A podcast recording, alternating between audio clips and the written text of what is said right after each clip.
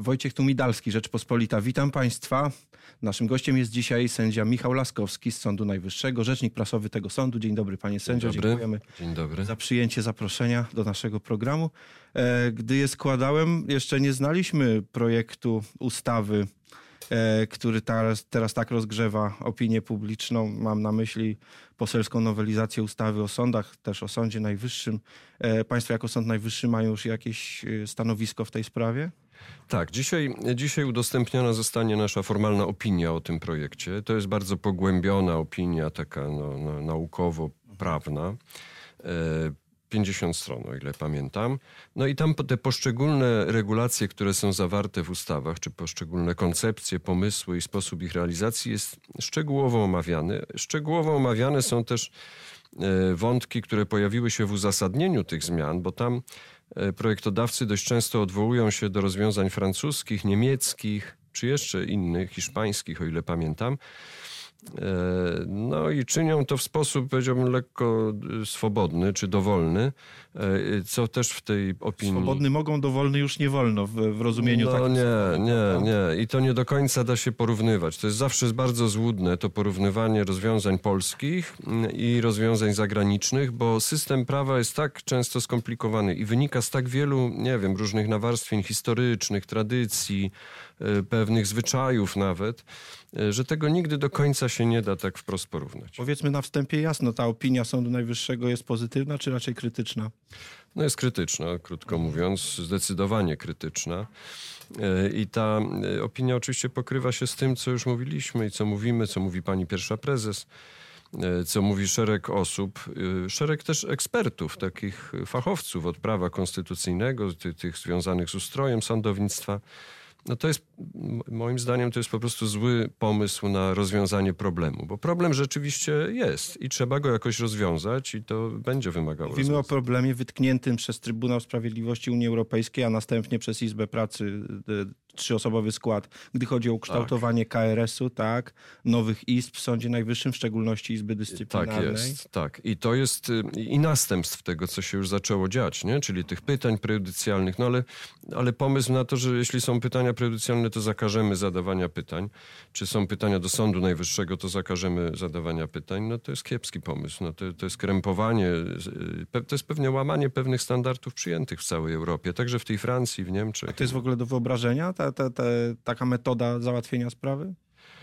Znaczy mnie to trudno sobie wyobrazić. Mnie się wydaje, że to w ogóle nie będzie skuteczne też, bo to raczej y, może spowodować takie jeszcze większe zaognienie, tak? No, no, no z reguły jest tak, że jeśli ktoś kogoś atakuje, to ten drugi się broni, tak? I jeśli on bardziej atakuje, to ten się bardziej broni. No, konflikt narasta. Wczoraj dowiedzieliśmy się o, postęp, o poleceniu prokuratora krajowego do swoich podwładnych prokuratorów wszystkich jednostek, którzy mają, no ja rozumiem, że ścigać przypadki e, kwestionowania przez sędziów statusu sędziowskiego e, osób powołanych e, z udziałem obecnej Krajowej Rady Sądownictwa i, i pana prezydenta, tak?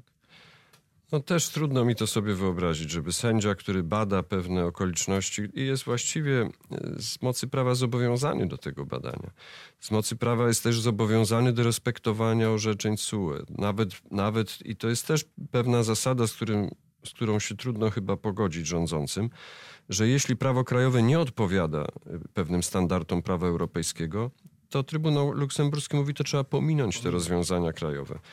No E, jeszcze jest konstytucja, to trochę utrudnia rozumienie systemu, prawda, która stanowi nadrzędny akt prawny. Tak, ale ta konstytucja nie pozostaje w sprzeczności z tymi regulacjami e, prawa europejskiego, jeśli chodzi właśnie o, o, o pojęcie sądu, który, czy prawa do sądu, czy tego pojęcia sądu jako pewnego nie, niezależnego organu z niezawisłym sędzią w środku, to, to e, tutaj jakiejś kolizji nie ma. E, No i jest oczywiście przemieszanie pewnej argumentacji prawnej i takiej argumentacji czysto politycznej, czy nawet takiej obliczonej na e, odbiorcę, który nie ma pojęcia o tym i już pewnie ma dosyć słuchania o tym wszystkim, no to się mówi, że w imię obrony praworządności teraz wprowadzamy taki projekt. Żeby nie było sędziów warchołów, którzy, rozumiem, od środka rozsadzają ten No system. tak, no ale przecież zwróćmy uwagę, mamy już 30 lat tak y, funkcjonowania państwa w obecnym ustroju, w obecnym systemie. Czy kiedykolwiek sędziowie tutaj cokolwiek chcieli rozsadzać e, politykować, e, nie wiem, protesty urządzać. No ja sobie nie przypominam takich spraw. Protesty z e, świecami pod Sądem Najwyższym, to, to nie był taki przypadek? No dobra, ale to się zaczęło te 4 lata temu, tak? Czy tam no mniej więcej, czy 3,5, czy jakoś. Czy, ja mówię o tym okresie wcześniejszym. No nigdy nie było nic, niczego takiego. No przecież to nie jest tak, że sędziowie chcą realizować jakieś swoje ambicje, nie wiem, przejmować władzę, e, relegować jakichś tam e, polityków, czy nie wiem co To jeszcze. zarzut sędziokracji, prawda? No tak, no, no to no oczywiście, no możemy, no to co wolimy, tak? Sędziokrację, czy może jakąś e, autokrację, tak? Jakiegoś oświeconego przywódcy, który zawsze wie lepiej. No to jest pytanie, to, to warto sobie na nie odpowiedzieć i warto też sobie zadać pytanie, jaki ustrój mamy w Konstytucji, tak? I jaki mamy w tych traktatach europejskich standardy pewne przyjęte, na które się też zgodziliśmy. Zgodziliśmy się i powinniśmy ich przestrzegać. No, wydaje się to oczywiste, a co więcej, jeśli nie będziemy przestrzegać, to pytanie, jakie będą konsekwencje. I teraz, czy te konsekwencje to są zamierzone i przemyślane, jest to jakiś plan, bo takie się pojawiają głosy w przestrzeni publicznej. I to też nie, nad, nie nadzwyczajna wersja, czy też są nieprzemyślane i w ogóle się na nie nie patrzy, no bo przecież wstajemy z kolan i tak dalej. No, no i ta wersja też jest y, fatalna, nie? No więc myślę, że to jest najwyższy czas, żeby się zastanowić, jak z tego wszystkiego wybrnąć, ale w sposób, który właśnie ustabilizuje sytuację i w tym wymiarze wewnętrznym i zewnętrznym. I można to zrobić stosunkowo łatwo, wcale nie rezygnując ze wszystkiego, co zostało wprowadzone, tylko no, zacząć rozmawiać na ten temat w sposób rzeczowy i spokojny.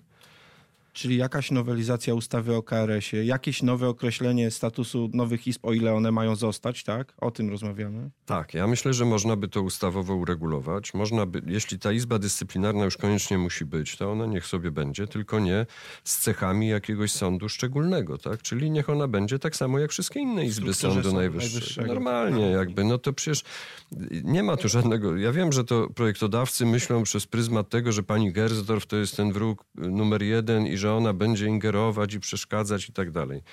Y, Tworzymy rozwiązania ustawowe na przyszłość, na jakąś dłuższy chyba, w dłuższej perspektywie i nie myśląc o jakichś tam personaliach i tak dalej. No nie ma zagrożenia ze strony pierwszego prezesa, że on będzie, nie wiem, tę czy inną izbę dominował. To, to jest takie myślenie, jakby, że prezes pierwszy, czy, czy w ogóle prezes izby to jest jakiś przywódca, który ma wpływ na wszystko, na sędziów. To, to jest, tak nie jest po prostu.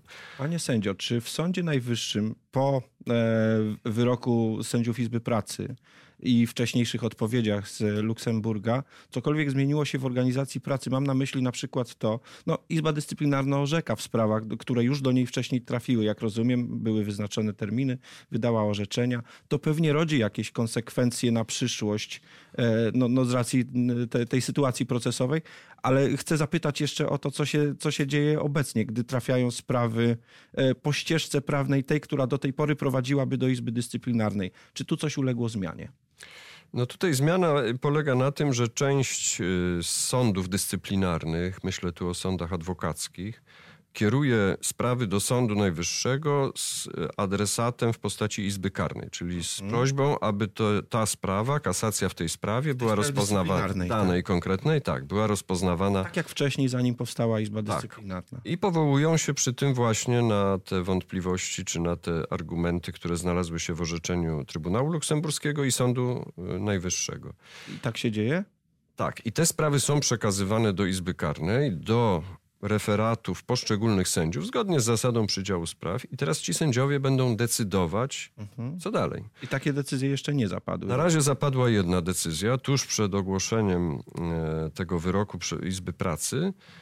I, sędzia przekazał to do Izby Dyscyplinarnej. Ale Jeden z sędziów Izby Karnej po prostu. tak, ale no, teraz o tyle się zmieniło, że został wydany ten wyrok, prawda? No, będziemy się zastanawiać, każdy z nas, kto dostanie taką sprawę, no, będzie musiał normalnie zbadać to, czy to powinien on rozpoznawać, czy Izba Dyscyplinarna, wypowiedzieć się w jakiś sposób.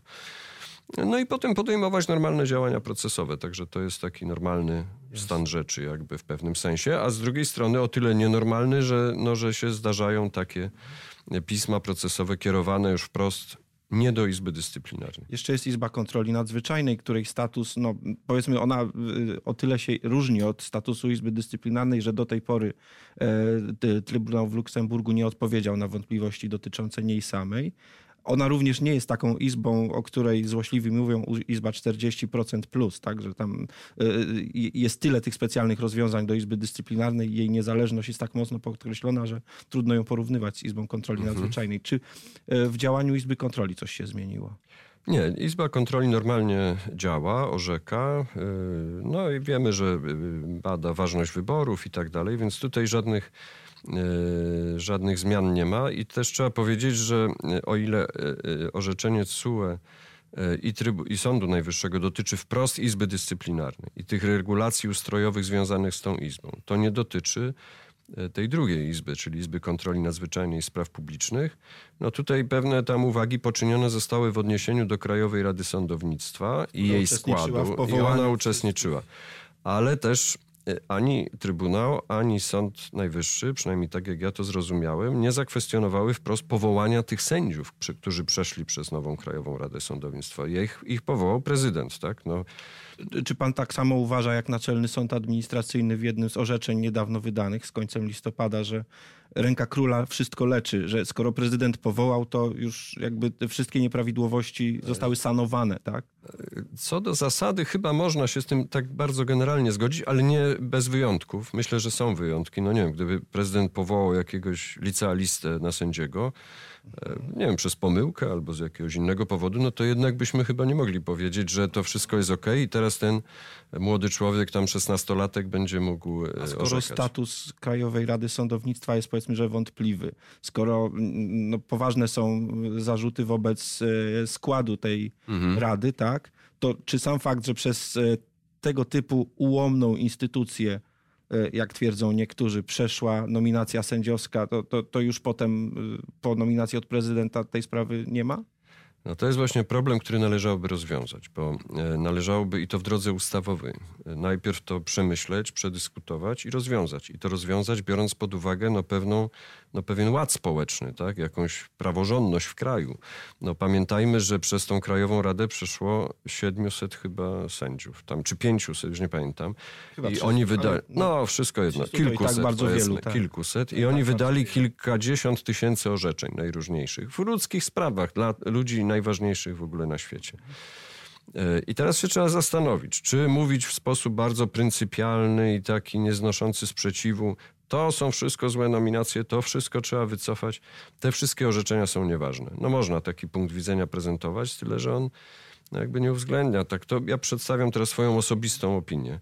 Nie uwzględnia no, takich realiów jakichś, no i właśnie tej potrzeby ładu. Ja, ja uważam, że należałoby tutaj dyskutować. O ile y, y, moim zdaniem należałoby zmienić skład Krajowej Rady Sądownictwa w odniesieniu do reprezentantów sędziów i też zastanowić się, jak to należałoby na zrobić. Przyszłość. Na przyszłość.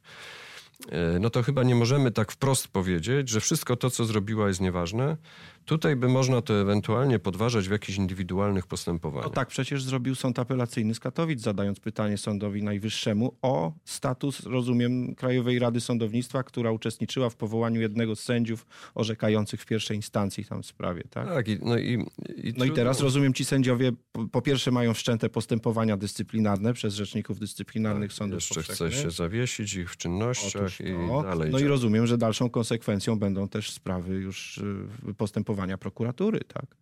Oczywiście immunitet, wiemy jak to jest. Pamiętajmy, że to, o czym mówiliśmy na początku, to jest projekt, więc to jeszcze ta ustawa nie obowiązuje, tak? Owszem, to raz. Tak, tak. Po, drugie, po drugie, ja w ogóle nie mogę zgodzić się z tym, że za zadawanie pytań należy kogoś karać i to nie wiem, karnie mają odpowiadać ci sędziowie, czy jak. No już się zaczęły te, te represyjne, powiedziałbym, działania. Więc yy, za zadawanie pytań moim zdaniem tego robić nie można. A pytanie nie jest jakieś z kapelusza, bo ono się nasuwa bardzo wielu osobom w kraju. Tak? Nie tylko sędziom, ale też stronom, y, adwokatom, prokuratorom pewnie i wielu innym. I należałoby w sposób y, no, odpowiedzialny, rozsądny na te pytania odpowiedzieć.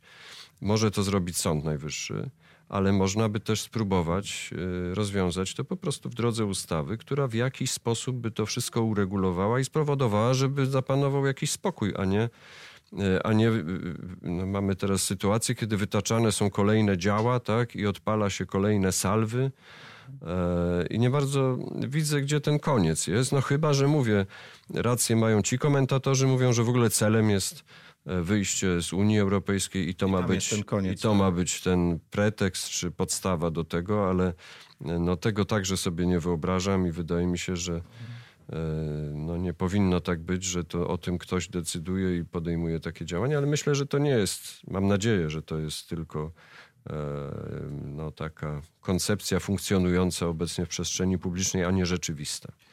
A czy, panie sędzio, ta atmosfera, którą staraliśmy się tu opisać, e, związana właśnie z działalnością organów państwa, e, no jak rozumiem, prokuratura w, zamyśle w zamyśle kierownictwa prokuratury i Ministerstwa Sprawiedliwości ma się w pewnym sensie usytuować ponad sądem, oceniając, które e, decyzje, postanowienia, orzeczenia sędziów są e, godne aprobaty, a które nie. Czy to jakoś wpływa na e, warunki, w jakich będzie udzielana odpowiedź i na odwagę sędziowską, by jej udzielić? No, tak prawdę mówiąc, zobaczymy, bo ja też nie mogę, ja mogę mówić o swoim przekonaniu czy przewidywaniach. Myślę, że nie wpłynie i że myślę, że tutaj wszyscy e, jakby będą orzekać zgodnie ze swoim sumieniem i, i tak jak należy, nie dadzą się zastraszyć, ale, ale też na 100% nie wiem, no być może te działania przyniosą jakieś efekty. Ale myślę, że to są w ogóle złe działania i jeszcze w tradycji polskiej naprawdę mają bardzo złą konotację. No takie e, przeżyliśmy to, znaczy sędziowie to przeżyli w czasie e, stanu wojennego. Wówczas też e, tak mocą takich arbitralnych decyzji wyrzucono z sądownictwa kilkadziesiąt osób. E, No i oczywiście można tutaj, nie wiem, jak to tam mówiono, brać sędziów w kamasze, albo nie wiem, może będziemy przekopywać Mierzeję Wiślaną, albo co jeszcze, ale, e, ale to nie jest żadne rozwiązanie problemu, zwłaszcza w tym wymiarze e, europejskim czy światowym. No, zastanówmy się, jak Polska będzie postrzegana. Bardzo dziękuję za to spotkanie i naszą rozmowę. Sędzia Michał Laskowski z Izby Karnej Sądu Najwyższego, rzecznik prasowy tego sądu, był dzisiaj naszym gościem. Wojciech Tumidalski, do zobaczenia.